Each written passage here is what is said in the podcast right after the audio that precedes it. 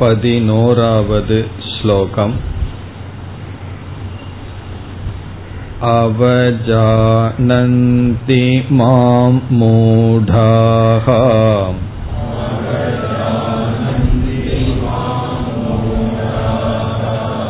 मानुषीं तनुमाश्रितम्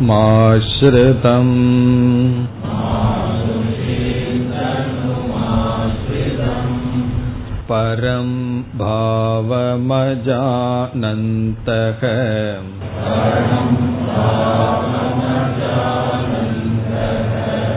मम भूतमहेश्वरम्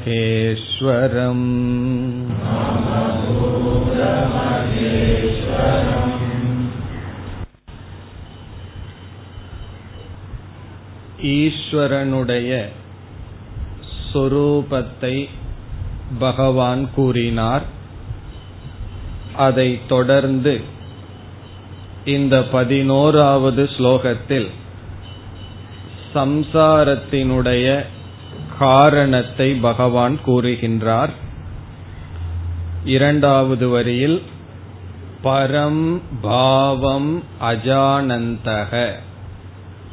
என்னுடைய மேலான தத்துவத்தை அறியாத காரணத்தினால் பரம்பாவம் என்பது சத்திய சொரூபம் ஈஸ்வரனுடைய சத்திய சொரூபம் ஜெகத்தினுடைய மித்யா சொரூபம்.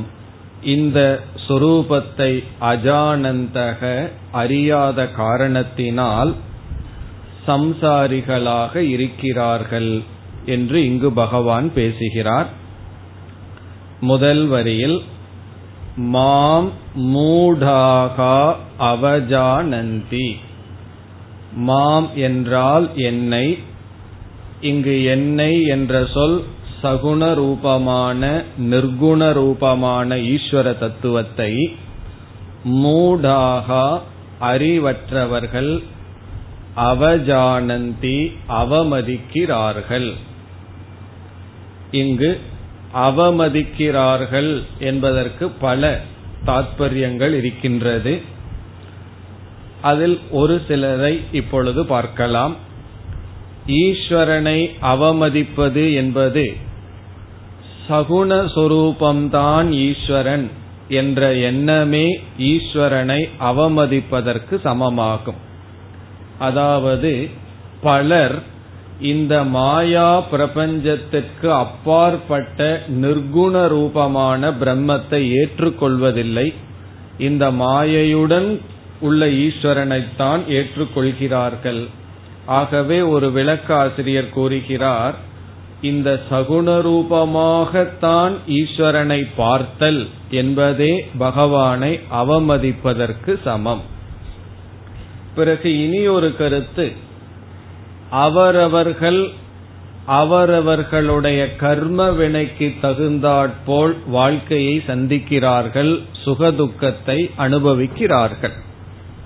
அந்த கர்ம வினையை இறைவன் சரியாக பிரித்து கொடுக்கின்றார். நாம் எதை செய்தோமோ அதனுடைய பலனைத்தான் நாம் அனுபவிக்கின்றோமே தவிர நாம் செய்யாததை ஒன்றை நாம் அனுபவிப்பதில்லை. சில சமயங்கள் பிரார்த்தனைகள் நம்முடைய விருப்பத்திற்கு உகந்து வரலாம். சில சமயம் வராமலும் இருக்கலாம். அப்பொழுது மனிதர்கள் ஈஸ்வரனை நிந்தனை செய்வார்கள். எனக்கு ஏன் இது வந்தது? நான் இவ்வளவு பக்தி செலுத்தினேன் பிரார்த்தனை செய்தேன் என்று ஈஸ்வரனையே நிந்தனை செய்கின்றார்கள். அதை பகவான் இங்கு என்னை அவமதிக்கிறார்கள். என்று சொல்கின்றார். அடுத்ததாக ஈஸ்வரன் அனைத்து நாமரூபத்தையும் உடையவர். எல்லா நாமரூபங்களும் ஈஸ்வரனுடைய நாமரூபம். அப்படி இருக்கையில் சிலர் சில நாமரூபத்தில் மட்டும் பற்று கொண்டு வேறு நாமரூபத்தை எதிர்த்து நிற்பார்கள். அல்லது ஈஸ்வரனுக்கு அவர்கள் கொடுக்கின்ற பெயர்தான் ஈஸ்வரனுடைய பெயர் என்றும் வேறு சில பெயர்கள் இருந்தால் அதை ஈஸ்வரனாக ஏற்றுக்கொள்ள மாட்டார்கள். அது ஈஸ்வரனை அவமதிப்பது. ஒரு மதத்திற்குள்ளேயே அவ்விதம் வரலாம் அல்லது மதங்களுக்குள் இந்த பேதங்கள் உருவாகலாம். சிலருக்கு சில இஷ்ட தேவதை தான் பிடிக்கும் மற்ற தேவதைகள் மற்ற பெயர்களை ஈஸ்வரனாக கருத மாட்டார்கள். காரணம் என்ன? அனைத்துக்கும் காரணம் அறியாமை என்று பகவான் கூறுகிறார். நான் எந்த ஈஸ்வர தத்துவத்தை சிவன் என்று வழிபடுகின்றேனோ அதையே தான் மற்றவர்கள் விஷ்ணு என்றும் அல்லது விதவிதமான பெயரில் வழிபடுகிறார்கள் என்ற அறிவு இல்லாமையே பகவான் இங்கு என்னை அவமதிப்பது என்று கூறுகின்றார். மாம் அவஜானந்தி. பிறகு அடுத்த சொல் நான் எப்படிப்பட்டவனாக இருக்கின்றேன்? அதை கூறுகின்றார் மானுஷீம் தனும் ஆஸ்ருதம். மனித சரீரத்தை எடுத்துள்ள என்னை. மனித சரீரத்தையும் எடுக்கின்ற எண்ணெய் என்று சொல்கின்றார். மனித சரீரத்தை பகவான் ஏன் எடுக்கின்றார்? இரண்டு காரணம். ஒன்று தர்மத்தை நிலைநாட்ட தர்ம ரக்ஷணார்த்தம் மானுஷ சரீரம். கிருஷ்ணாவதாரம் ராமாவதாரம் இவைகளெல்லாம் மனித உடலை எடுத்து தர்மத்தை நிலைநாட்டுகின்றார்.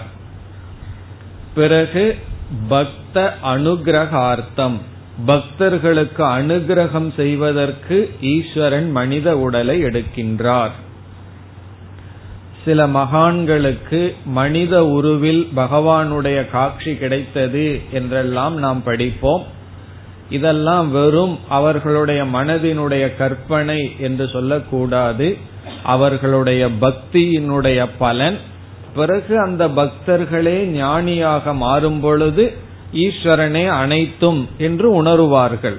இருப்பினும் அந்த சில காட்சிகள் எல்லாம் எதற்காக பகவான் எடுக்கிறார் என்றால் பக்தர்களுக்கு அனுகிரகம் செய்வதற்காக. அந்த பக்தன் ஆரம்பத்தில் அந்த உருவம்தான் கடவுள் என்று நினைப்பான். பிறகு அவன் புரிந்து கொள்வான் ஈஸ்வரன் என்பவர் இந்த ஒரு உடலில் ஒரு உருவத்தில் இல்லை. என்று அதே பக்தன் ஞானியாகும் பொழுது புரிந்து கொள்வான். ராமகிருஷ்ணரே இதற்கு நல்ல உதாரணம். காளி உபாசனை செய்து வந்தார். காளியினுடைய தரிசனத்தை கண்டார். பிறகு ஒரு வார்த்தை கூறுகின்றார். ஞானவாளால் காளியை வெட்டி வெட்டினேன் என்று சொல்றார். காளியையே வெட்டி விட்டாராம். எதனால்? ஞானத்தினால். அதனுடைய அர்த்தம் என்ன? காளி என்று எதை நான் பார்த்தேனோ அது அனைத்துமாக இருக்கின்ற ஈஸ்வர சொரூபம். நான் மலரை எடுக்க சென்றால் அந்த மலர் ஈஸ்வரனாக தெரிகிறார். எதை பார்த்தாலும் எனக்கு ஈஸ்வர தரிசனமாக இருக்கிறது. இது பக்தனுடைய வளர்ச்சி. இங்கு பகவான் இவ்விதம் பக்தர்களுக்காக நான் ஒரு மனித உருவம் அதாவது எந்த உருவத்தையும் வேண்டுமானாலும் எடுப்பேன். இப்படிப்பட்ட என்னை நான் எதற்காக இந்த உருவத்தை எடுத்துள்ளேன் என்றெல்லாம் அறியாமல் என்னை அவமதிக்கிறார்கள். அதற்கு காரணம் இரண்டாவது வரியில் கூறினார் பரம்பாவம் அஜானந்தக பிறகு மம பூத மகேஸ்வரம் அஜானந்தக. எல்லா ஜீவராசிகளுக்கும் நானே தலைவனாக இருக்கின்றேன் என்பதை அறியாமலும் என்னுடைய மேலான சொரூபத்தை அறியாமலும் இருக்கின்ற காரணத்தினால் பக்தர்கள் என்னையே அவமதித்து சம்சாரத்திற்குள் இருக்கிறார்கள். ஆகவே எல்லாவித துயரத்திற்கும் மூல காரணம் ஈஸ்வர அஜானம் ஈஸ்வரனை பற்றிய அறியாமை என்று இதில் கூறினார். இனி நாம் அடுத்த ஸ்லோகத்திற்கு செல்லலாம். मोघाशा मोघकर्माणः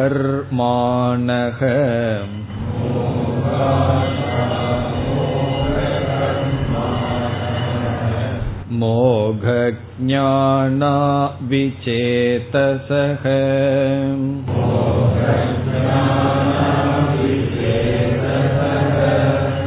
राक्षसीमासुरीं चैव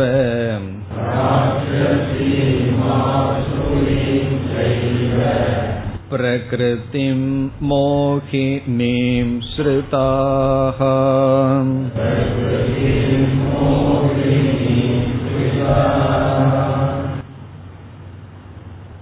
இந்த ஸ்லோகத்தில் அறிவற்றவர்கள் என்று சென்ற ஸ்லோகத்தில் சிலரை கூறினார் அவர்களை பகவான் வர்ணிக்கின்றார். சம்சாரி வர்ணனம். சம்சாரியை வர்ணிக்கின்றார். சென்ற ஸ்லோகத்தில் சம்சார காரணத்தை சொன்னார். ஒருவன் துயரப்படுவதற்கு என்ன காரணம் என்று சொன்னார். இங்கு சம்சாரியை வர்ணிக்கிறார்கள் வர்ணிக்கிறார். அதாவது அறிவற்றவர்கள் எப்படி இருக்கிறார்கள்? இறைவனை உணராதவர்கள் எப்படி வாழ்ந்து கொண்டு இருக்கிறார்கள் என்று சம்சாரிகளை இங்கு பகவான் வர்ணிக்கிறார். அதனால எப்படி தோணும்? பகவான் நம்மையே வர்ணிக்கிறார். அப்படி தோன்ற மாதிரி இருக்கும். இதனுடைய அர்த்தம் என்ன? அறிவற்ற நிலையில் இருக்கும் பொழுது நாம் எப்படி இருப்போம்? எப்படி மக்கள் இருக்கிறார்கள்? இதை எதற்கு பகவான் வர்ணிக்கிறார்? இதை தெரிஞ்சு இந்த வர்ணனைக்குள் நாம் வரக்கூடாது. அடுத்தது பக்தர்களை வர்ணிக்க போறார் ஞானிகளை வர்ணிக்க போறார். ஆகவே இரண்டு விதமான மனிதர்களை பகவான் இங்கு எடுத்துக்கொண்டு வர்ணிப்பார். முதல்ல அபக்தர்கள் பக்தர்கள். பிறகு பக்தர்களுக்குள்ளேயே சில பேதங்களை கூற போகின்றார். எப்படிப்பட்ட படிகளில் பக்தர்கள் இருக்கிறார்கள் அதெல்லாம் சொல்ல போகிறார். அதற்கு முன் பக்தர்களாக இல்லாத மனிதர்களை நாஸ்திகர்களாக ஈஸ்வர தத்துவத்தை ஏற்றுக்கொள்ளாமல் அறிவிலிகளை பகவான் வர்ணிக்கின்றார். அவர்கள் மீது பகவானுக்கு வெறுப்போ கோபமோ இல்லை. இப்படி இருக்கிறார்கள் என்று சொல்கிறார். எப்படி இருக்கிறார்களாம்? எல்லா சொற்களும் அபக்தர்களை அறிவிலிகளை வர்ணிக்கின்ற சொற்கள். முதல் சொல் மோகாஷாகா மோகக என்ற சொல்லுக்கு பொருள் பயனற்றது என்பது. யூஸ்லெஸ் அப்படின்னு அர்த்தம். பிரயோஜனமற்றது. மோக என்ற சொல்லுக்கு பொருள். சமஸ்கிருதத்துல இனி ஒரு சொல்ல இருக்கு மோகம் அப்படின்னு ஒன்னு இருக்கு. ஹ அது. இங்க வந்து க என்ற சொல். மோகம் என்றால் மனதில் இருக்கின்ற மயக்கம். அவன் ரொம்ப மோகத்தில் இருக்கின்றான் என்றெல்லாம் சொல்லுவோம். அந்த மோகத்தை இங்கு சொல்லவில்லை. மோகம் வார்த்தை மோக என்றால் பயனற்ற யூஸ்லெஸ் பிரயோஜனமற்ற. என்று பொருள். என்ன இதுல வந்து பல இடத்துல மோக மோகங்கிற வார்த்தையை பயன்படுத்துறார். மோக அல்ல மோக பயனற்ற ஆஷா மோகாஷா என்றால் பயனற்ற எதிர்பார்ப்புகளுடன் இருப்பார்கள். பயனற்ற பிரயோஜனமில்லாத விருப்பத்துடன் கூடியவர்களாக இருப்பார்கள். நிஷ்பலம் அர்த்தம் மோகாங்கிறதுக்கு சமஸ்கிருதத்தில் எழுதணும்னா நிஷ்பலம். பயனற்ற சாரமற்ற. கொச்ச தமிழ்ல சொல்ல போகணும்னு சொன்னா உருப்படாத அப்படின்னு சொல்லுவார்கள். அவன் வந்து உருப்படவே மாட்டான்னு சொல்லுவார்கள். அதுதான் பிரயோஜனமற்ற எதற்கும் பயனற்ற. அதுதான் மோக. மோகாஷா என்றால் பலருடைய மனசில் இருக்கிற ஆசைய பார்த்தோம்னு சொன்னா அது பிரயோஜனமற்ற ஆசைகளாக இருக்கு. நம்மளே சிந்திச்சு நம்மளுடைய ஆசைகளை எல்லாம் லிஸ்ட் பண்ணி எந்த ஆசை வந்து நல்லது எது நம்ம உயர்த்தும் எல்லாம் பார்த்தோம்னு சொன்னா மோக ஆசா. ரொம்ப நம்ம மனசுக்குள்ள இருக்கும். அதெல்லாம் நீக்கணும் என்று பகவான் சொல்ல போகிறார். இவர்களெல்லாம் அந்த மோக ஆசையுடன் இருப்பார்கள். அவர் அல்பமான விருப்பத்துடன் கூடியவர்கள் என்பது பொருள். மிக மிக அல்பமான ஆசைகள் தான் இருக்கும். கடைசியில அந்த ஆசையை நிறைவேறுத்துனா அவர்களுக்கும் பிரயோஜனப்படாது மற்றவர்களுக்கும் பிரயோஜனப்படாது. அப்படிப்பட்ட பயனற்ற எதிர்பார்ப்புகள் ஆசைகள் உடன் அவர்கள் இருப்பார்கள். இது வந்து அவர்களுடைய அந்த கரணத்தை சொல்றார். அவங்க மனசுல என்ன இருக்கும்னா பிரயோஜனமில்லாத எதிர்பார்ப்புகள் ஆசைகள் இருக்கும். அதனுடைய விளைவு என்ன? மோக கர்மானக. அடுத்த சொல். இங்கும் மோக என்றால் பயனற்ற கர்மானக என்றால் பயனற்ற செயல்களை உடையவர்கள்.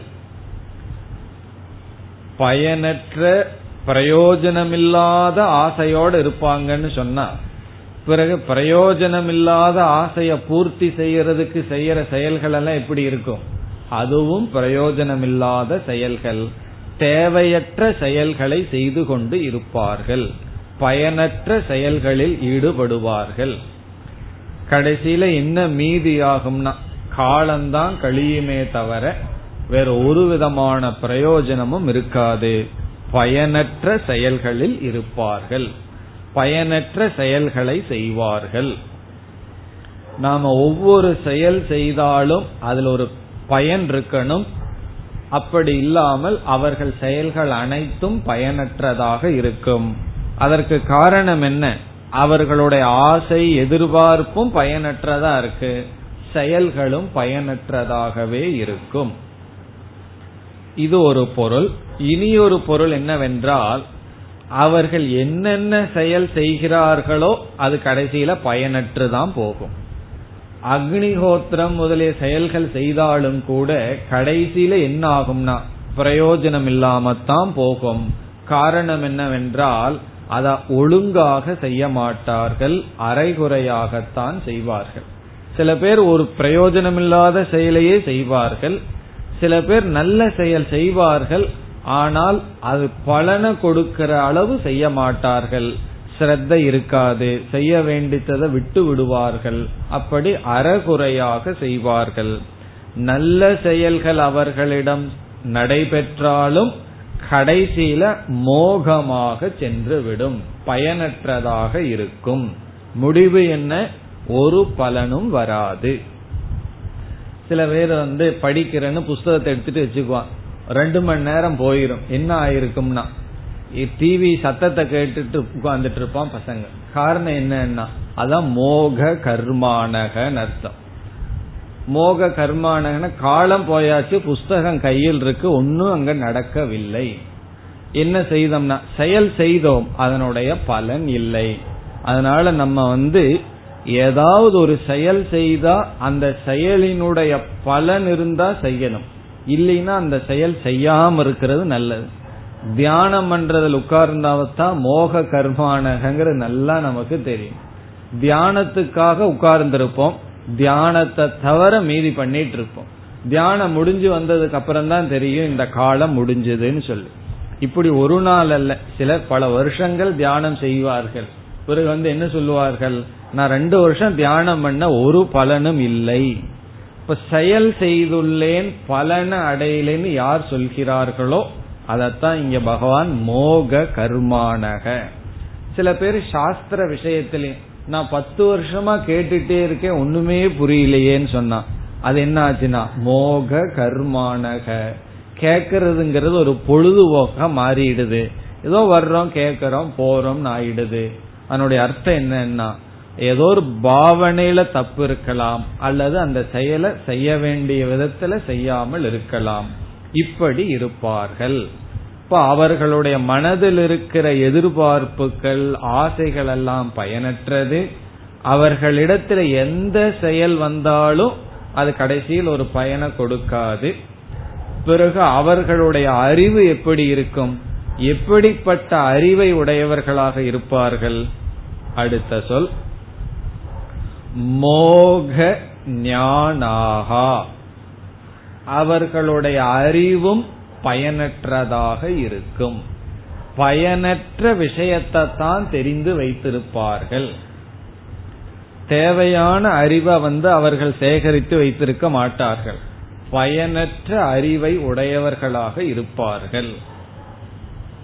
இப்ப வந்து கிரிக்கெட்ல வந்து ஒருத்தருடைய பேரை சொல்லி அவன் எத்தனை வருஷத்துக்கு முன்னாடி எவ்வளவு ரன் அடிச்சான் எல்லாம் இந்த குழந்தைங்க சொல்லுவார்கள். அந்த மெமரியில ஒரு பத்து பர்சன்ட் மேத்ஸுக்கோ சயின்ஸுக்கோ இருந்தா ஒரு பெரிய சயின்டிஸ்டாவே மாறிடலாம். காரணம் என்னன்னா அவ்வளவு விருப்பம் அந்த ஞானத்தில் இருக்கு. கடைசியில என்ன பிரயோஜனம் நமக்குன்னா மோக ஞானாகா அதுல ஒரு பிரயோஜனமும் கிடையாது. பிறகு வந்து சில நல்ல நாள்கள் தீபாவளி நாட்கள் எல்லாம் டிவியில வந்து விதவிதமான மனிதர்களுடைய வாழ்க்கை சரித்திரம் எல்லாம் போடுவார்கள். அதான் அந்த நாள்ல. அதையெல்லாம் கேட்டு வச்சுக்கிறது. அதெல்லாம் ஒரு டேட்டா எடுத்து வச்சுக்கிறது. யாரையும் நம்ம குறை சொல்லவில்லை. ஆனால் எதை பற்றி அறிவை நம்ம சேகரிக்கணும்? ஒரு நாயன்மார்கள் ஆழ்வார்கள் இவர்களுடைய வாழ்க்கை குறிப்பை நம்ம தெரிஞ்சு வச்சிட்டோம்னு சொன்னா நமக்கு நல்லது இருக்கு. ஏன்னா நல்லது செய்திருப்பார்கள் அது நமக்கு பிரயோஜனமா இருக்கும். மக்களுக்கு வந்து எல்லா வேற யாராரோ வாழ்க்கை குறிப்பை எல்லாம் தெரிஞ்சு வச்சுக்கிறது. இதெல்லாம் என்னன்னா மோக ஞானாகா. பிரயோஜனமில்லாத அறிவு. ஏற்கனவே நம்மளுடைய அறிவுல இடம் குறைவா இருக்கு. அதுலயும் இருக்கிற இடமே ரொம்ப குறைவான ஸ்பேஸ் மெமரியில எல்லாம் அதுலயும் இத போட்டு நிரப்பி வச்சோம்னா என்ன பிரயோஜனம்னா அப்படி பயனற்ற அறிவை உடையவர்கள். இதனால என்ன தெரிஞ்சுக்கணும்னா சில பேர் தேவையில்லாத விஷயங்களை நம்ம கிட்ட சொல்ல வந்தா காது கொடுத்து கேட்க கூடாது எனக்கு அந்த விஷயம் வேண்டாம். ஆனா நம்ம மனசு அப்படி இல்லையே. பக்கத்து வீட்டுல என்ன நடக்குதுங்கிறது நம்ம வீட்டுல என்ன நடக்குதுங்கிறத விட கேட்கறது காசை அந்த காசிப் மைண்ட் எல்லாத்துக்கும் இருக்கு. அப்படி இருப்பவர்களையெல்லாம் இங்கு பகவான் வந்து வர்ணித்து வருகின்றார். மோக ஞானாகா. இது ஒரு பெரிய விரதம். எப்படி பேசாம இருக்கிறது ஒரு விரதமோ அதே போல கேட்காம இருக்கிறதும் ஒரு விரதம். தேவையற்ற விஷயங்களை கேட்டு தேவையற்ற அறிவை நான் இல்லாமல் இருப்பது ஒரு பெரிய விரதம். மன புத்திக்கு அது தூய்மை. இந்த விஷயத்தை குறிச்ச அறிவு எனக்கு வேண்டாம். இத பத்தி நான் தெரிஞ்சுக்க விருப்பமில்லை. இப்ப யாராவது தவற பத்தி நம்ம கிட்ட பேசினால் அதை நான் தெரிஞ்சுக்கணுங்கிற அவசியம் இல்லை என்று அதை தெரிஞ்சுக்காம இருக்கிறது ஒரு பெரிய தவம். ஆனா இங்கு யாரை பற்றி பகவான் சொல்கின்றார்? எதெல்லாம் தேவையில்லையோ அதையெல்லாம் அவர்கள் வாரி தலையில் எடுத்து கொள்வார்கள். இவைகளெல்லாம் தலையில போடுற குப்பை அர்த்தம் தேவையில்லாத அறிவுகள். அப்படி இருப்பார்கள். நம்ம பார்க்கணும் எவ்வளவு விஷயங்களை சேகரிச்சு வச்சிருக்கோம் தேவையில்லாமன்னு சொல்லி. இப்ப மோக ஆஷாகான மனதை வர்ணிச்சிருக்கார். மோக கர்மானகன அவர்களுடைய ஆக்டிவிட்டிஸ் மோக ஞானாகான அவர்களுடைய இன்டலெக்ட் அவர்களுடைய அறிவு. இப்ப யாருக்கு எந்த அளவுக்கு அறிவு எந்த ஃபீல்டுல தேவையோ அதைத்தான் படிக்கணும். இப்ப நான் வந்து எக்கனாமிக் டைம்ஸ் எடுத்து படிச்சிட்டு இருந்தேன்னு வச்சுக்கோமே அது என்ன அறிவுனா? மோக ஞானாகா. பிசினஸ் பண்றவங்க வந்து அதை படிக்கணும். காரணம் என்னன்னா அவங்களுடைய வியாபாரத்தை முன்னேற்றிக்கிறதுக்கு அது பிரயோஜனப்படும். இப்ப நமக்கு என்னன்னா அதுல வந்து தவறு இல்லை. ஆனாலும் நம்முடைய வாழ்க்கைக்கு அது மோகம்தான் பிரயோஜனம் இல்லாதான் அதனாலதான் எதை படிக்கணுமோ அதை படிக்கணும். எது தேவையில்லையோ அதை நாம் படிக்க கூடாது. ஆரம்ப காலத்துல இங்கிலீஷ் லாங்குவேஜ இம்ப்ரூவ் பண்ணணும்னு எனக்கு வந்து சிலர் சொல்லி நான் இந்த ஹிந்து பேப்பர் வாங்கி படிக்க ஆரம்பிச்சேன். அப்புறம் தான் தெரிஞ்சது மோக ஞானாகா அதுக்கு வந்து அந்த நாலேஜே இல்லாம இருக்கிறது பெட்டரே தவிர அதுக்கு அல்லது வேற ஏதாவது புஸ்தகங்களை படிக்கலாம். லாங்குவேஜ் வந்து இம்ப்ரூவ் ஆகணும்னு சொல்லி அதுல இருக்கிற விஷயம் என்னன்னா எதற்கும் யூஸ் இல்லாத விஷயம்?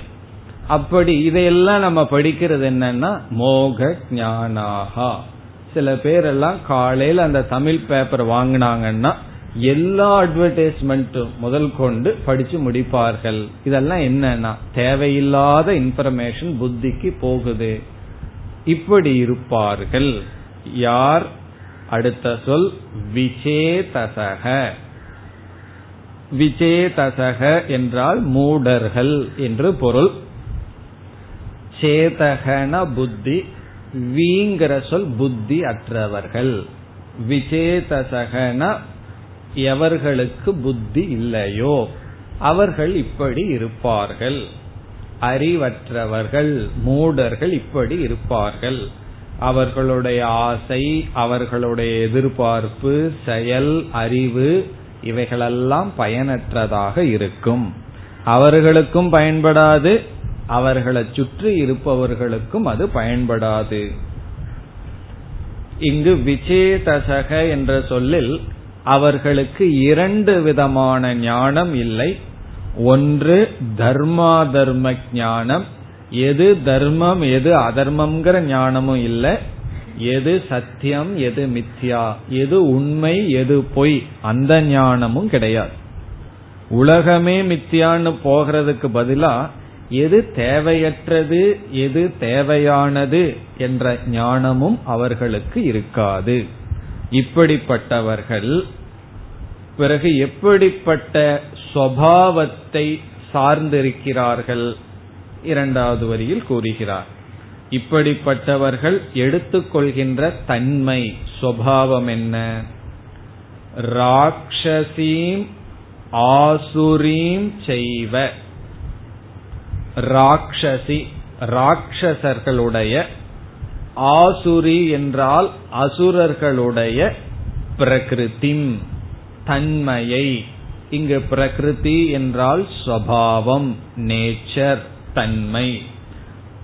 ராட்சசர்களுடைய அசுரர்களுடைய தன்மையை ஸ்ருதாகா எடுத்துக்கொண்டவர்கள் கடைசி சொல் ஸ்ருதாகா ஸ்ருதாகானா ஆஸ்ருதாகா அதில் அவர்கள் இருப்பார்கள்.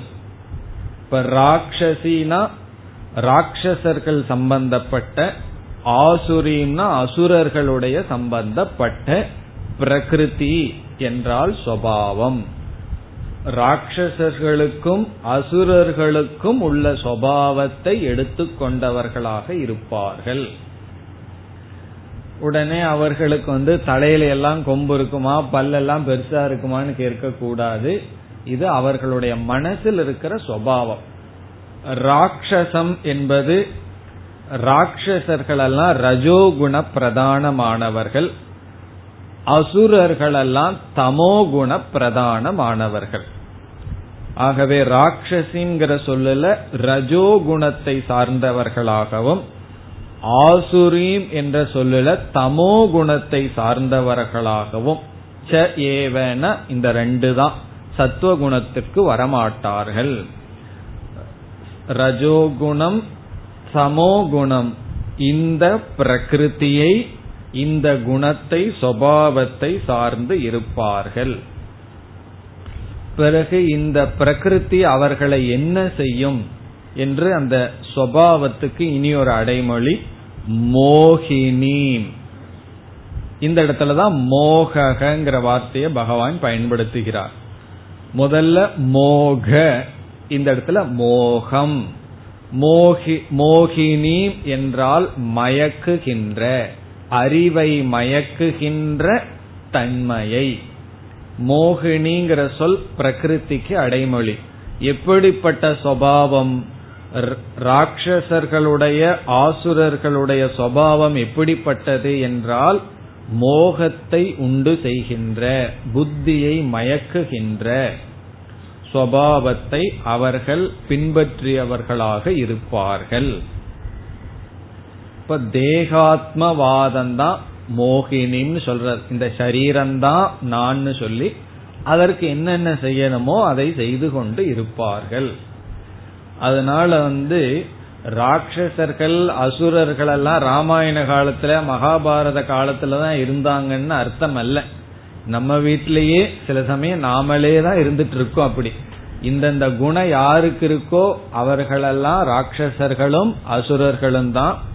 அதனால அது புராணத்துல வந்து புரியறதுக்காக சிலதெல்லாம் தலை இப்படி இருக்கும் கை இப்படி இருக்குன்னு சொல்லப்பட்டிருக்கே தவிர யாராருக்கெல்லாம் இந்த குணம் இருக்கோ அவர்களெல்லாம் ராட்சசர்களோ அல்லது அசுரர்களோ அப்படிப்பட்ட சுவாவத்தில் இருப்பார்கள். படைப்புல எல்லா காலத்திலேயும் மூன்று குணத்தை சார்ந்திருப்பவர்கள் இருந்து கொண்டுதான் இருப்பார்கள். இப்ப இந்த ஸ்லோகத்துல பகவான் எதை வர்ணிச்சிருக்கார்? சாதாரணமான பாமரர்களை வர்ணித்துள்ளார். இனி பக்தர்களுக்கு வருவார். மற்ற பக்தர்களை வந்து இனிமேல் வர்ணிக்க போகின்றார். பதிமூன்றாவது ஸ்லோகம். மகாத்மானஸ்து மாம் பார்த்த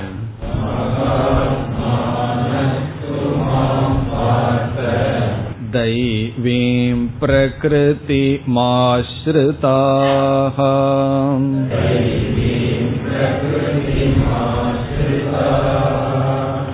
भजन्त्यनन्यमनसः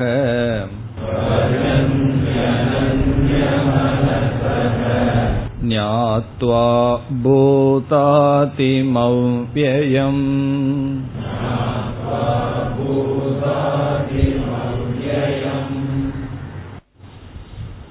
பதிமூன்றாவது ஸ்லோகத்திலிருந்து பதினைந்தாவது ஸ்லோகம் வரை பதிமூன்றிலிருந்து பதினைந்து வரை விதவிதமான பக்தர்களையும் விதவிதமான பக்தியையும் பேசுகின்றார் பகவான். பக்தர்களை பற்றியும் பக்தியை பற்றியும் பேசுகிறார். இதற்கு முன்னாடி அபக்தர்களை பற்றி பேசிவிட்டார். மோகாஷா மோக கர்மானகன்னு சொல்லி. எதற்குனா வேறுபடுத்தி காட்டுவதற்கு இனி பக்தர்களை பற்றி பேச இருக்கின்றார். பக்தர்கள் செய்கின்ற பக்தியை பற்றி பேச இருக்கிறார். காரணம் ஈஸ்வரனை வழிபடுபவர்கள் அனைவரும் பக்தர்கள்தான். அந்த பக்தர்கள் விதவிதமான படியில் இருக்கிறார்கள். ஈஸ்வரனை ஏற்றுக்கொண்டு இருக்கின்ற அனைவரும் பக்தர்கள்தான். ஆனால் பக்திக்குள்ளேயே பக்தர்களுக்குள்ளேயே படிகள் இருக்கின்றது. அந்த படிகளை எல்லாம் பேச போகின்றார். இங்கு குறிப்பாக பக்தனை முதலில் பகவான் பேசுகின்றார். அந்த பக்தனை பகவான் எப்படி அழைக்கின்றார்? தன்னை வழிபடுபவர்களை பகவான் என்ன சொல்லி அழைக்கின்றார்? மகாத்மானக. மகாத்மா என்று பகவான் அழைக்கின்றார். நம்ம புரிஞ்சுக்கணும். பகவான் நம்மைய தான் சொல்றார்.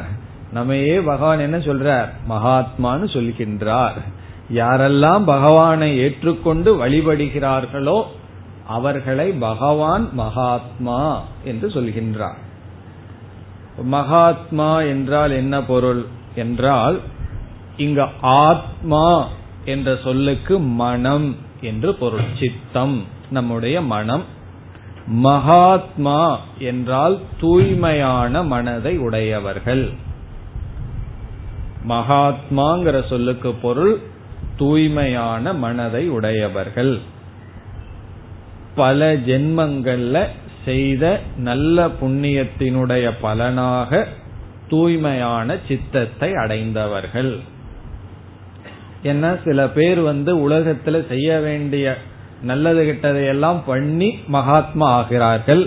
சில பேர் பிறப்பிலிருந்தே தூய்மையாக வருகிறார்கள். அதற்கு என்ன பதில் சொல்லுவது? என்றால் அவர்கள் ஏற்கனவே நல்ல காரியங்கள் செய்து நல்ல மனதை அடைந்தவர்கள். மகாத்மானக அப்படிப்பட்ட மகாத்மாக்கள் என்ன செய்கிறார்கள்? பகவான் கூறுகிறார் மாம் பஜந்தி. மாம் என்றால் என்னை. பஜந்திங்கிறது ரெண்டாவது வரியில முதல் சொல். என்னை வழிபடுகிறார்கள். இப்படிப்பட்ட மகாத்மாக்கள் பக்தர்கள் என்னை வழிபடுகிறார்கள். மாம் பஜந்தி. பிறகு மீண்டும் இரண்டாவது வரியில் அடுத்த சொல் இரண்டாவது சொல்லை எடுத்துக்கொள்வோம்.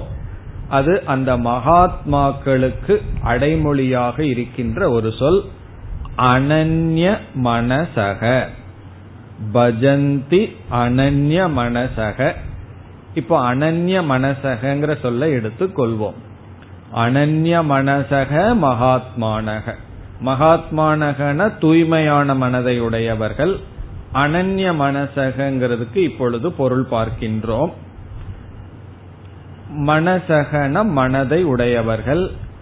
அந்நிய மனகன்னு சொன்னா வேறு இடத்தில் மனதை வைத்தவர்கள். அனன்ய மனசக என்றால் ஈஸ்வரனை காட்டிலும் வேறு இடத்தில் மனம் செல்லாதவர்கள். பரமேஸ்வராத் அந்யஸ்மின் ந மனக எஸ்ய சக. பரமேஸ்வரனை காட்டிலும் அந்யஸ்மின் வேறு ஒரு இடத்தில் மனதை செலுத்தாதவர்கள். இப்ப அனன்ய சேதசகன பகவானிடத்தில் மனதை வைத்தவர்கள். இப்படிப்பட்டவர்களாக மாம் என்னை வழிபடுகிறார்கள். பஜந்திங்கிறதுக்கு இனி ஒரு பொருளும் இருக்கின்றது என்னை நாடுகிறார்கள். பஜங்கிறதுக்கு ரெண்டு அர்த்தம் இருக்கு. டு வர்ஷிப் டு சீக் வழிபடுதல் நாடுதல். இப்ப பஜ கோவிந்தம்ங்கிறதுக்கு ரெண்டு அர்த்தம். கோவிந்தனை நாடு கோவிந்தனை தேடுன்னு ஒரு அர்த்தம் கோவிந்தனை வழிபடுன்னு ஒரு அர்த்தம். இப்ப பஜந்தினா என்னை நாடுகிறார்கள் என்னை வழிபடுகிறார்கள். எப்படி? வேறு இடத்தில் மனதை செலுத்தாமல். இப்ப இந்த உலகத்தை எல்லாம் பார்த்து கொண்டிருக்கிறார்களேனா அவர்கள் என்ன செய்து விட்டார்கள்? உலகமெல்லாம் ஈஸ்வர சொரூபம்னு பார்த்து விட்டால். பார்க்கிறதெல்லாம் ஈஸ்வரன் தான் இப்ப ஈஸ்வரனிடமிருந்து வேறு எங்கும் நமக்கு திருஷ்டி காட்சி செல்லாது. இந்த அனன்ய மனசகங்கிறதுக்கு இனி ஒரு அர்த்தமும் நாம் கொடுக்கலாம். அது என்ன என்றால் தன்னுடைய ஆத்மா பிரத்யகாத்மா இந்த ஆத்மாவிடமிருந்து வேறு ஒரு பொருள் இல்லை. இந்த பிரத்யேகாத்மாவுக்கு வேறாக ஒன்றும் இல்லை என்ற அறிவுடன் இருப்பவர்கள்.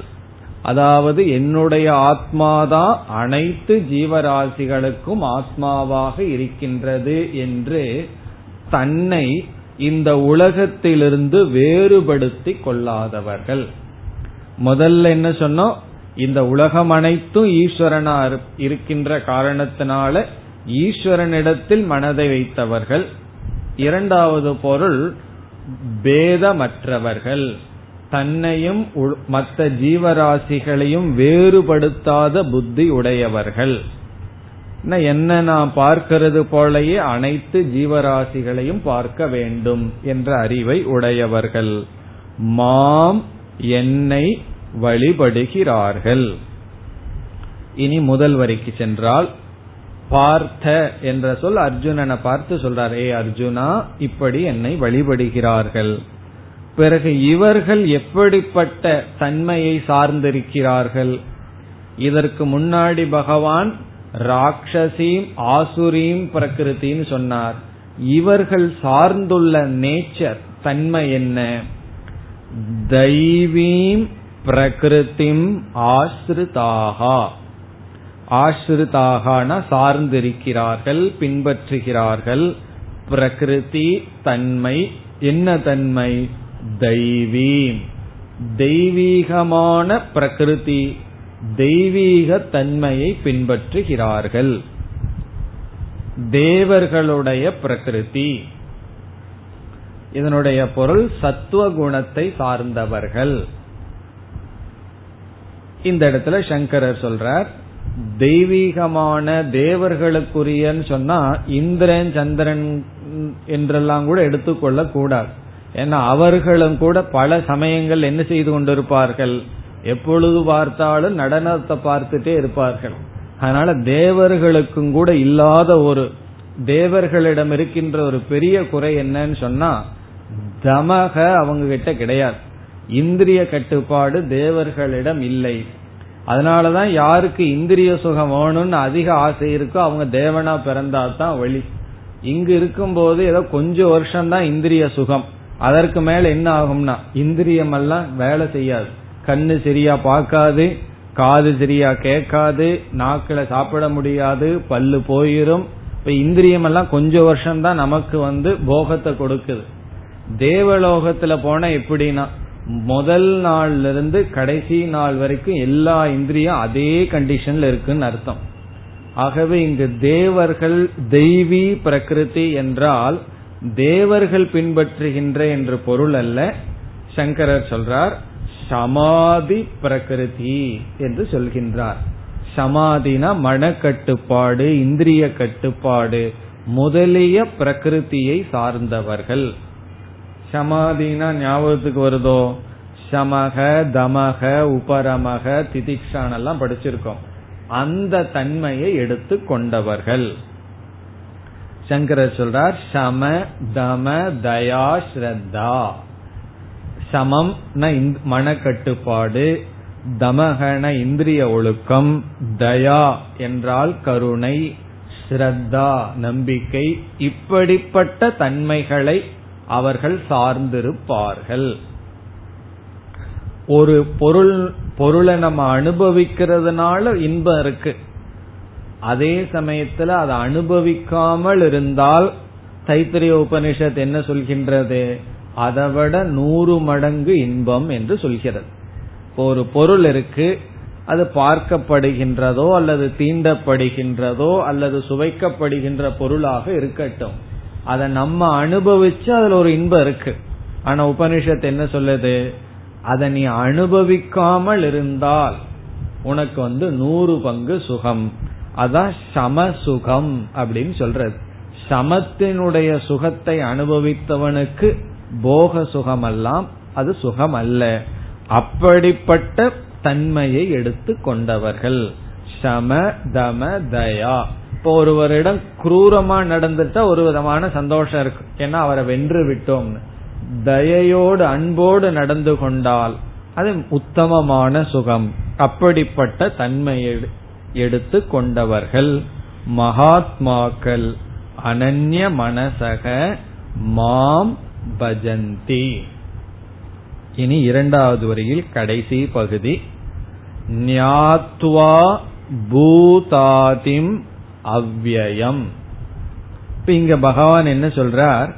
இவர்கள் இப்படிப்பட்ட பிரகிருத்தியை எடுத்துட்டு என்னை வழிபடுவதற்கு காரணம் என்ன?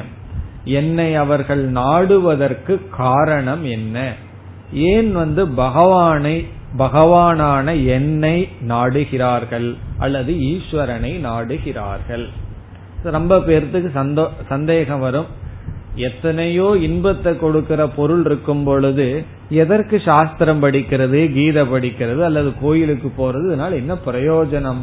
இப்படி அவர்கள் நாடுவதற்கு என்ன காரணம்? ரொம்ப பேர்த்துக்கு ஒரு புதிரா இருக்கும். இதுல வச்சுட்டு இந்த புஸ்தகத்தை வச்சுட்டு மூணு வருஷம் என்னதான் படிப்புன்னு சில பேர் கேட்பார்கள். இதுல என்ன இன்பம் இருக்கு? அது புதிதாக இருக்கும். அதற்கு பகவான் இங்கு சொல்றார் அவர்களுக்கு அறிவு இருக்கின்றது. என்னை பற்றிய கொஞ்சம் அறிவு வந்த காரணத்தினால் அவர்கள் என்னை நாடுகிறார்கள். அந்த அறிவு இல்லாதவர்களுக்கு இது ஒரு பெரிய ஆச்சரியமா இருக்கு. இந்த ஒரு மணி நேரம் என்னதான் நடக்குது இங்க அப்படின்னு சொல்லி அறிவு உடையவர்களுக்கு அது ஆச்சரியமா இருக்கும். எது? இந்த அறிவு இல்லாமல் இருப்பது ஆச்சரியமாக இருக்கும். அந்த அறிவை இங்கு பகவான் வலியுறுத்துகிறார். அதாவது சங்கரர் ஒரு இடத்துல சொல்றார் ஆத்மா ஆனந்த சுரூபம்னு நிரூபிக்கிறதுக்கு ரொம்ப பிராக்டிக்கலான பாயிண்ட் ஒன்னு ஒரு இடத்துல சங்கரர் சொல்றார். தைத்திரிய உபநிஷத்துல விளக்கத்துல சொல்றார். அதாவது சாதாரண மக்கள் எல்லாம் என்ன நினைப்பார்கள்? சுகம் வெளியிருந்து வருது. ஏதாவது ஒரு பொருளை நான் தீண்டினா பக்கத்துல வச்சுட்டா அதை வாங்கினா தான் எனக்கு சுகம் வருதுன்னு நினைக்கிறோம். ஆனா நீ வந்து ஒரு ஞானிய பார். அது பாக்குறது கஷ்டம். அதனால ரொம்ப பேருக்கு கிடைக்கிறது இல்ல அப்படி ஒருத்தன் ஞானிய பார்த்தா அவன் எங்க இருக்கான் மரத்தடியில உட்கார்ந்துட்டு இருக்கான். அவனிட எந்த பொருளும் கிடையாது. ஆனா எப்படி இருக்கான்? சந்தோஷமா இருக்கான். அதை நம்ம அப்சர்வ் பண்ணணுமா? ஞானிய பார்க்கணும். அவன் கையில எந்த பொருளும் எந்த உடமையும் கிடையாது. மரமும் கூட அவனது கிடையாது. ஏதோ கவர்மெண்ட் வச்ச மரம் யாரோ ஒருத்தர் மரம். வேற போச்சுன்னா போயிருவான். வேற மரத்தடிக்கு போயிருவான். ஆனால் அவன் வந்து சந்தோஷமா இருக்கான். இதிலிருந்து என்ன யூகிக்க சொல்றார்? ஒண்ணுமே இல்லாதவன் சந்தோஷமா இருக்கான்னா அந்த சந்தோஷத்துக்கு எங்கேயோ ஒரு சோர்ஸ் இருந்து ஆகணும் ஏதோ ஒரு காரணம் இருந்து ஆகணும் அதை கண்டுபிடின்னு சொல்றார். அதாவது சந்தோஷமா இருந்து மகிழ்ச்சியா நம்ம இருக்கணும்னா அது காரணம் இருக்கணும். ஒருவர் நம்ம வீட்டுக்கு வரும்போது ரொம்ப சிரிச்சிட்டு வந்தாருன்னு வச்சுக்கோமே. உடனே என்ன கேட்போம்? என்னாச்சு உனக்கு? என்ன கிடைச்சதுன்னு கேட்போம். இப்ப அவர் காரணத்தை சொல்றார். இந்த காரணத்தினால சந்தோஷமா இருக்கேன். இப்ப ஞானியும் சந்தோஷமா இருக்கான்னா காரணம் இருக்கணும் அல்லவா? காரணம் இல்லாம அப்படி சந்தோஷமா உட்கார்ந்து இருக்க முடியாது. அந்த காரணம் தான் ஆத்ம ஞானம் இப்ப இதிலிருந்து கண்டுகொள்ள வேண்டும். அவங்கிட்ட ஒரு பொருளும் இல்லாம அவனால சந்தோஷமா இருக்க முடியும்னா அதுக்கு எங்கேயோ ரகசியமான புதையல் இருக்கணும். அது ஞானம். தன்னுடைய சொரூப ஞானம்னு சொல்றார். அப்படி இந்த இடத்துல பகவான் என்ன சொல்றார்? இவர்கள் வந்து என்னை நாடுகிறார்கள். என்ன தெரிஞ்சுக்கணுங்கிறதுக்கு அனைத்தையும் தியாகம் செய்து வருகிறார்கள்னு சொன்னா அவர்களுக்கு எக்ஸ்ட்ராவா ஏதோ ஒரு அறிவு வந்திருக்கு. அது என்ன? என்று சொல்கின்றார். ஞாத்வா என்றால் அறிந்து அறிந்த காரணத்தினால். என்ன அறிந்து விட்டார்கள்? பூதாதிம். இங்க ஆதிங்கிற சொல்லுக்கு காரணம் என்று பொருள். பூத ஆதிம் என்றால் அனைத்துக்கும் காரணம்.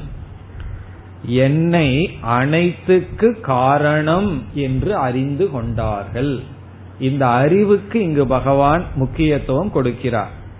இப்ப பகவானை நோக்கி நாம ஏன் போறோம்னா அவர்தான் அனைத்துக்கும் காரணம்.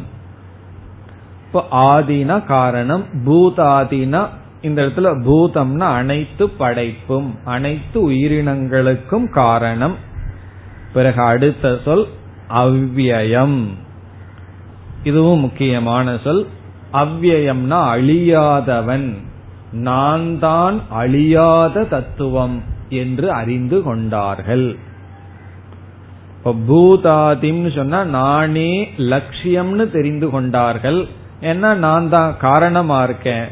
அவ்வியம்ங்கிற சொல்லல மற்ற அனைத்தும் அழிவதாக அவர்கள் உணர்ந்து நான் தான் அழியாதவன் என்று அறிந்து கொண்டார்கள். இந்த பூதாதிம் அவ்வயம்ங்கிற சொல் பகவானுக்கு அடைமொழி. மாம்னு சொல்லியிருக்கார் முதல் வரையில. எப்படிப்பட்டு எப்படிப்பட்டவர்களாக என்னை எப்படிப்பட்டவனாக நான் இருக்கிறேன் என்று அறிந்து கொண்டு வழிபடுகிறார்கள் என்றால் நான் வந்து அனைத்துக்கு காரணம்னு புரிந்து கொண்டார்கள். பிறகு நானே அழியாதவன் என்று புரிந்து கொண்டார்கள். இப்போ ஒரு பொருளை வந்து லட்சியமாக நாம் அடையணும்னு விரும்புவதற்கு காரணம் அது அவ்வியம் என்று நினைப்பதனால்தான். இப்போ ஒரு ஞானியும் கூட பணம் அல்லது சில பொருள்களை எல்லாம் அவன் பயன்படுத்தலாம் அல்லது தேடலாம். ஆனா அவனுக்கு எப்படிப்பட்ட அறிவு இருக்கும்? இது சாதனை என்ற அறிவு இருக்கும். இப்ப சாதனைங்கிற அறிவோட எதை வேண்டுமானாலும் நாடலாம்.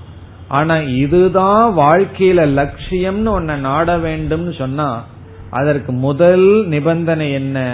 அது அழியாததுங்கிற புத்தி நமக்கு இருக்கணும். அது என்ன இடத்துல வந்துட்டா என்னை விட்டு போகாதுங்கிற அறிவு இருக்கணும்.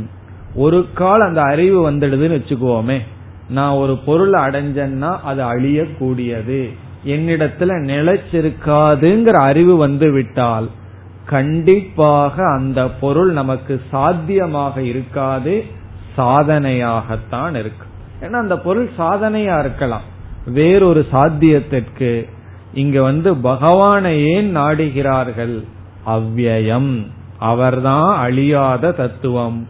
அவரே காரணம் என்று தெரிந்து கொண்ட மகாத்மாக்கள் மேலான தன்மையை எடுத்துக்கொண்டவர்கள் தெய்வீகமான சுவாவத்தை எடுத்துக்கொண்டவர்கள் அனன்ய சேதசக. வேறு இடத்தில் புத்தியை செலுத்தாது. மாம் பஜந்தி. என்னை வழிபடுகிறார்கள். இனிமேல் என்ன சொல்ல போகின்றார் பகவான்? பக்தர்களையும் பக்தியினுடைய பிரகாரத்தையும் இனிமேல் பேச போகிறார். அபக்தர்களை பற்றி பேசி முடிச்சிட்டார். இனிமேல் அதிகமா பேச மாட்டார். ஆசுரி சம்பத்துன்னு ஒன்னு சம்பத்தை பேச போற அசுரர்களுடைய தன்மை அங்கதான் மீண்டும் பேச போகின்றார் இந்த மோகாஷா மோக கர்மானகன் எல்லாம் சொன்னாரே அதனுடைய விளக்கம் பிறகு வர இருக்கின்றது. இனி பக்தர்களினுடைய தன்மை லட்சணம் வர இருக்கின்றது. அடுத்த ஸ்லோகம். सततं कीर्तयन्तो माम्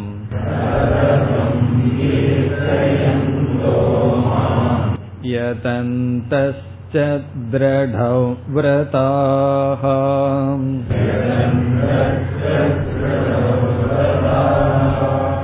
नमस्यन्त्यश्च मां भक्त्या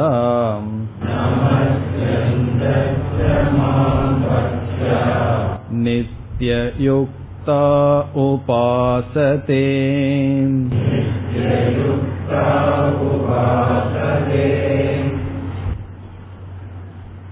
இங்கு பகவான் பக்தர்கள் தன்னை எப்படிப்பட்டவர்களாக வைத்துக்கொண்டு இறைவனை வழிபடுகிறார்கள் என்று சொல்கிறார். பக்தர்கள் தங்களை எப்படிப்பட்டவர்களாக வைத்துக்கொண்டு என்னை பகவான் சொல்லலாமே ஈஸ்வரன் சொல்ல வேண்டியது இல்லையே என்னை வழிபடுகிறார்கள். ஈஸ்வரனை வழிபடுகிறார்கள். ஆகவே இந்த முழு ஸ்லோகம் பக்தர்களுடைய லட்சணம்.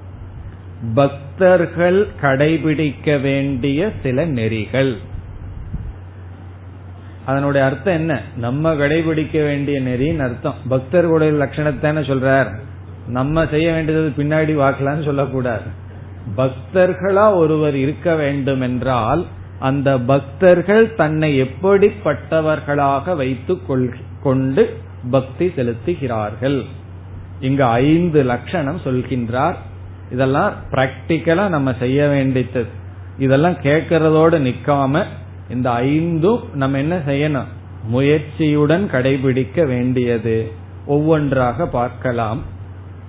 இங்கு பகவான் சொன்ன ஆர்டரை விட்டுட்டு நம்ம வேற ஒரு ஆர்டர்ல எடுத்துக்கலாம். முதலில் எடுத்துக்கொள்வது யதந்தக. எங்க இருக்கு ஸ்லோகத்துக்குள்ள? கண்டுபிடிக்கணும். புதிர் போடுற மாதிரி. யதந்தக. சததம் கீர்த்தயந்தோ மாம். அடுத்த சொல் யதந்தக.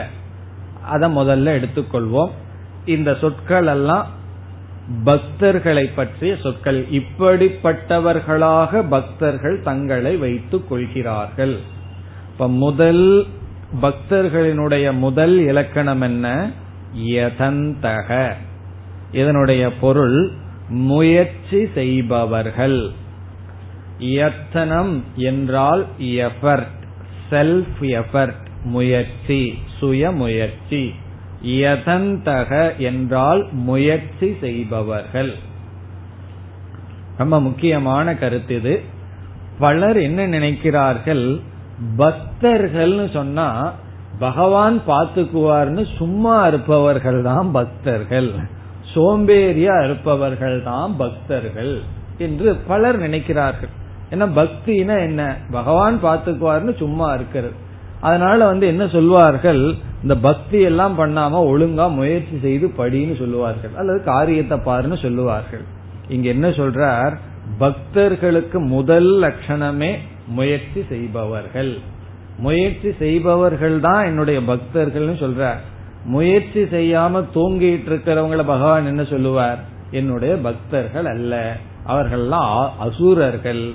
அல்லது ராட்சசர்கள் என்று ஏற்கனவே சொல்லி இருக்கின்றார் அப்ப யதந்தக முயற்சி செய்பவர்கள்.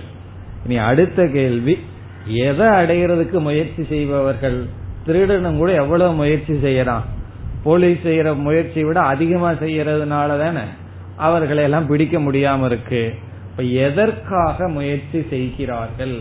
அத சங்கரர் சொல்றார் அஹிம்சை சமக தமக முதலிய குணங்களை அடைய முயற்சி செய்கிறார்கள். இந்த இடத்துல குறிப்பா அகிம்சையை எடுத்துக்கொள்கிறார் அகிம்சை முதலியவைகளை பின்பற்ற முயற்சி செய்பவர்கள். இப்படிப்பட்ட குணங்களை அடைய முயன்று கொண்டு இருப்பவர்கள். அதனால வந்து மற்றவங்களை ஹிம்சப்படுத்திட்டு தன்னை பக்தன் எல்லாம் சொல்லிட்டு இருக்க கூடாது. அப்படியெல்லாம் சொன்னோம்னா அவங்க தான் சொல்றாங்க. பகவான் சொல்ல மாட்டார். நீ சொல்லிட்டு போ பக்தன் நான் சொல்ல மாட்டேன்ருவார் முதல் குணம் என்னன்னா அஹிம்சை. மற்றவர்களுக்கு மற்றவர்களை ஹிம்சைப்படுத்தாமல் இருத்தல். இப்ப பக்தர்கள் செய்ய வேண்டிய முதல் குணம் என்னன்னா அஹிம்சா. இதுலயும் ஒரு விசேஷம் என்னன்னா இந்த அஹிம்சைய பின்பற்றதற்கு முயற்சி செய்ய வேண்டும்னு பகவான் சொல்றார். நம்ம வந்து எந்த முயற்சியும் இல்லாம எந்த கவனமும் இல்லாம பேசிட்டு இருந்தோம்னு வச்சுக்குவோமே ஒவ்வொரு சொல்லும் ஒவ்வொருத்தரை ஹிம்சப்படுத்திட்டு இருக்கும். காரணம் என்ன? நம்மளுடைய சுவாவம் அது. நம்மளுடைய சுவாவமே அசுரனா தான் பிறந்திருக்கும். ராட்சசனா தான் பிறந்திருக்கும். கஷ்டப்பட்டு தான் நம்ம வந்து தெய்வீக சம்பத்தை அடையணும். நம்ம வந்து ஹிம்சப்படுத்துறதுக்கு காரணம் ஹிம்சப்படுத்தணுங்கிற இச்சை நமக்கு இருக்காது அதனாலதான் பல சமயத்துல ஏதாவது வார்த்தையை சொல்லிட்டு நான் இந்த மாதிரி மீன் பண்ணல. என்னுடைய வார்த்தைக்கு இது அர்த்தம் இல்லைன்னு சொல்லுவோம். ஆனா அர்த்தம் அதுதான். அவங்கள கட்டு பண்றதுக்கு என்ன அர்த்தம் இருக்கோ அத்தனை அர்த்தம் இருக்கு. ஆனா கடைசியில் என்ன சொல்லுவோம்? நான் அந்த அர்த்தத்துல பேசல. நான் அந்த அர்த்தத்துல இப்படி செய்யவில்லை. நம்முடைய ஒவ்வொரு உடல்ல ஒவ்வொரு அசைவும் சொல்லுல ஒவ்வொரு அசைவும் அல்லது சில எண்ணங்கள் உட்பட மற்றவங்களை ஹிம்சப்படுத்துற மாதிரி தான் இருக்கும். அப்படி ஹிம்சப்படுத்த கூடாதுன்னு சொன்னா அது முயற்சியினாலதான் அடைய முடியும். நம்ம வந்து அஹிம்சாவாதியா மாறணும்னு சொன்னா சும்மா நாளையில இருந்து ஹிம்சப்படுத்த மாட்டேன். நாளை காலையில ஒன்பது மணியிலிருந்து யாரையும் ஹிம்சப்படுத்த மாட்டேன்னு சொல்ல முடியாது. ஒன்பது மணிக்கு முடிவெடுத்தோம்னா நைன் பாயிண்ட் ஒன் செகண்ட்ல ஆரம்பிச்சிருவோம் ஹிம்சப்படுத்துறது. காரணம் என்ன? அது நம்முடைய சுவாவம் இப்படிப்பட்ட நல்ல குணத்தை அடையணும்னா என்ன செய்யணும் முதல்ல? முயற்சி. யதந்தக. நம்மளுடைய பர்சனாலிட்டியே மாத்துறதுக்கு முதல்ல என்ன செய்யணும்னா முயற்சி. இந்த முயற்சி செய்பவர்கள். அதாவது இங்க சொல்ல போற சொற்கள் எல்லாம் பக்தர்கள் என்னை வழிபடுகின்ற பக்தர்கள் தங்களை இப்படி வைத்துக்கொண்டு பக்தி செலுத்துகிறார்கள். முதல்ல அவர்களை இந்த மாதிரி அவர்களை நடத்தி கொள்கிறார்கள். அதுல முதல் குவாலிபிகேஷன் என்ன? எஃபர்ட் முயற்சி. இப்ப முயற்சி இல்லாத இடத்துல பகவான் இடத்துல என்னதான் பக்தி செலுத்தினாலும் அந்த பக்தி தாமசமா இருக்குமே தவிர அந்த பக்தியினால அது பக்தியாகவே உண்மையில் இருக்காது. எதற்கு முயற்சினா? எல்லாத்துக்கும் முயற்சி தேவை. எந்த ஒரு வெற்றி அடையணும்னாலும் முயற்சி தேவை. நம்மளுடைய குணத்தை மாத்துறதுக்கு அதிக முயற்சி தேவை. அவ்வளவு சுலபமா நம்ம குணம் மாறாது. நமக்கு தெரியுமே. அது நம்ம சொல்ல வேண்டிய அவசியம் இல்ல. அதற்கு முயற்சி தேவை. ஆனால் மாற்ற முடியும். ஸ்தூல சரீரத்தை தான் சிலதெல்லாம் மாற்ற முடியாது. காரணம் என்னன்னா அது ரொம்ப ஸ்தூலமா இருக்கு. நம்மளுடைய சூக்ம சரீரம் வந்து எப்படி வேணாலும் மாற்றி அமைக்கலாம். ஆனா ஸ்தூல சரீரத்தை விட மாற்றி அமைக்குவது கடினம். அதனால ஒருவருக்கு என்ன குணம் இருந்தாலும் அது மாற்றத்திற்கு உட்பட்டது. முதல் நிபந்தனை முயற்சி. இனி அடுத்தது அடுத்த சொல்ல எடுத்துக்கொள்கின்றோம் திருடவிரதாகா திருடம் என்றால் உறுதியான திருடம்னா உறுதியான விரதம். முயற்சிய ஆரம்பிப்போம். எவ்வளவு நாள் ஆரம்பிப்போம்னா? கொஞ்ச நாள் என்ன ஆகும் கேட்கும் போது இன்ட்ரெஸ்டா இருக்கும். பிறகு என்ன ஆகும்னா அந்த முயற்சி வந்து அப்படியே விடுபட்டு போகும். நம்முடைய விரதத்துல உறுதி இருப்பதில்லை. இங்கு அடுத்த வேல்யூ என்ன? திருட விரதாகா. அவர்களுடைய விரதத்தில் உறுதியாக இருந்து கொண்டு. இந்த இடத்துல விரதம்னு சொன்னா சாப்பிடாம இருக்கிறது மட்டுமல்ல அது ஒரு விரதம் தான் எல்லா விதமான வேல்யூஸ் எல்லா விதமான பண்புகளை அடையிறதுக்கு நாம எடுத்துக்கொண்ட விரதம். அதில் என்ன வேணும்? இங்க அண்டர்லைன் பண்ண வேண்டிய வார்த்தை திருடம். உறுதியான விரதத்துடன் இருப்பவர்கள். இங்கு விரதம் என்றால் வேல்யூஸ் பண்புகள். அந்த பண்புகள் முயற்சியும் கூட ஒரு விதமான பண்பு அதில் உறுதியாக இருப்பவர்கள். முதல்ல முயற்சி வேணும். பலருக்கு முயற்சி இருக்கு. முயற்சி ஆரம்பமாயாய் அது போயிட்டே இருக்கும். முயற்சி செய்து கொண்டே இருப்பார்கள். பிறகு அந்த முயற்சி வந்து விழுந்து கொண்டே இருக்கும். இங்கு வீழாத முயற்சி திருடவிரதாகா இதுபோல் மற்ற சில சொற்களும் வர இருக்கின்றது. அடுத்த வகுப்பில் பார்ப்போம். ஓம் போர் நமத போர் நமிதம் போர் போர் நமுதச்சதேம் பூர்ணய பூர்ணமாதாய பூர்ணமேவாவசிஷ்யதேம். ஓம் சாந்தி சாந்தி சாந்தி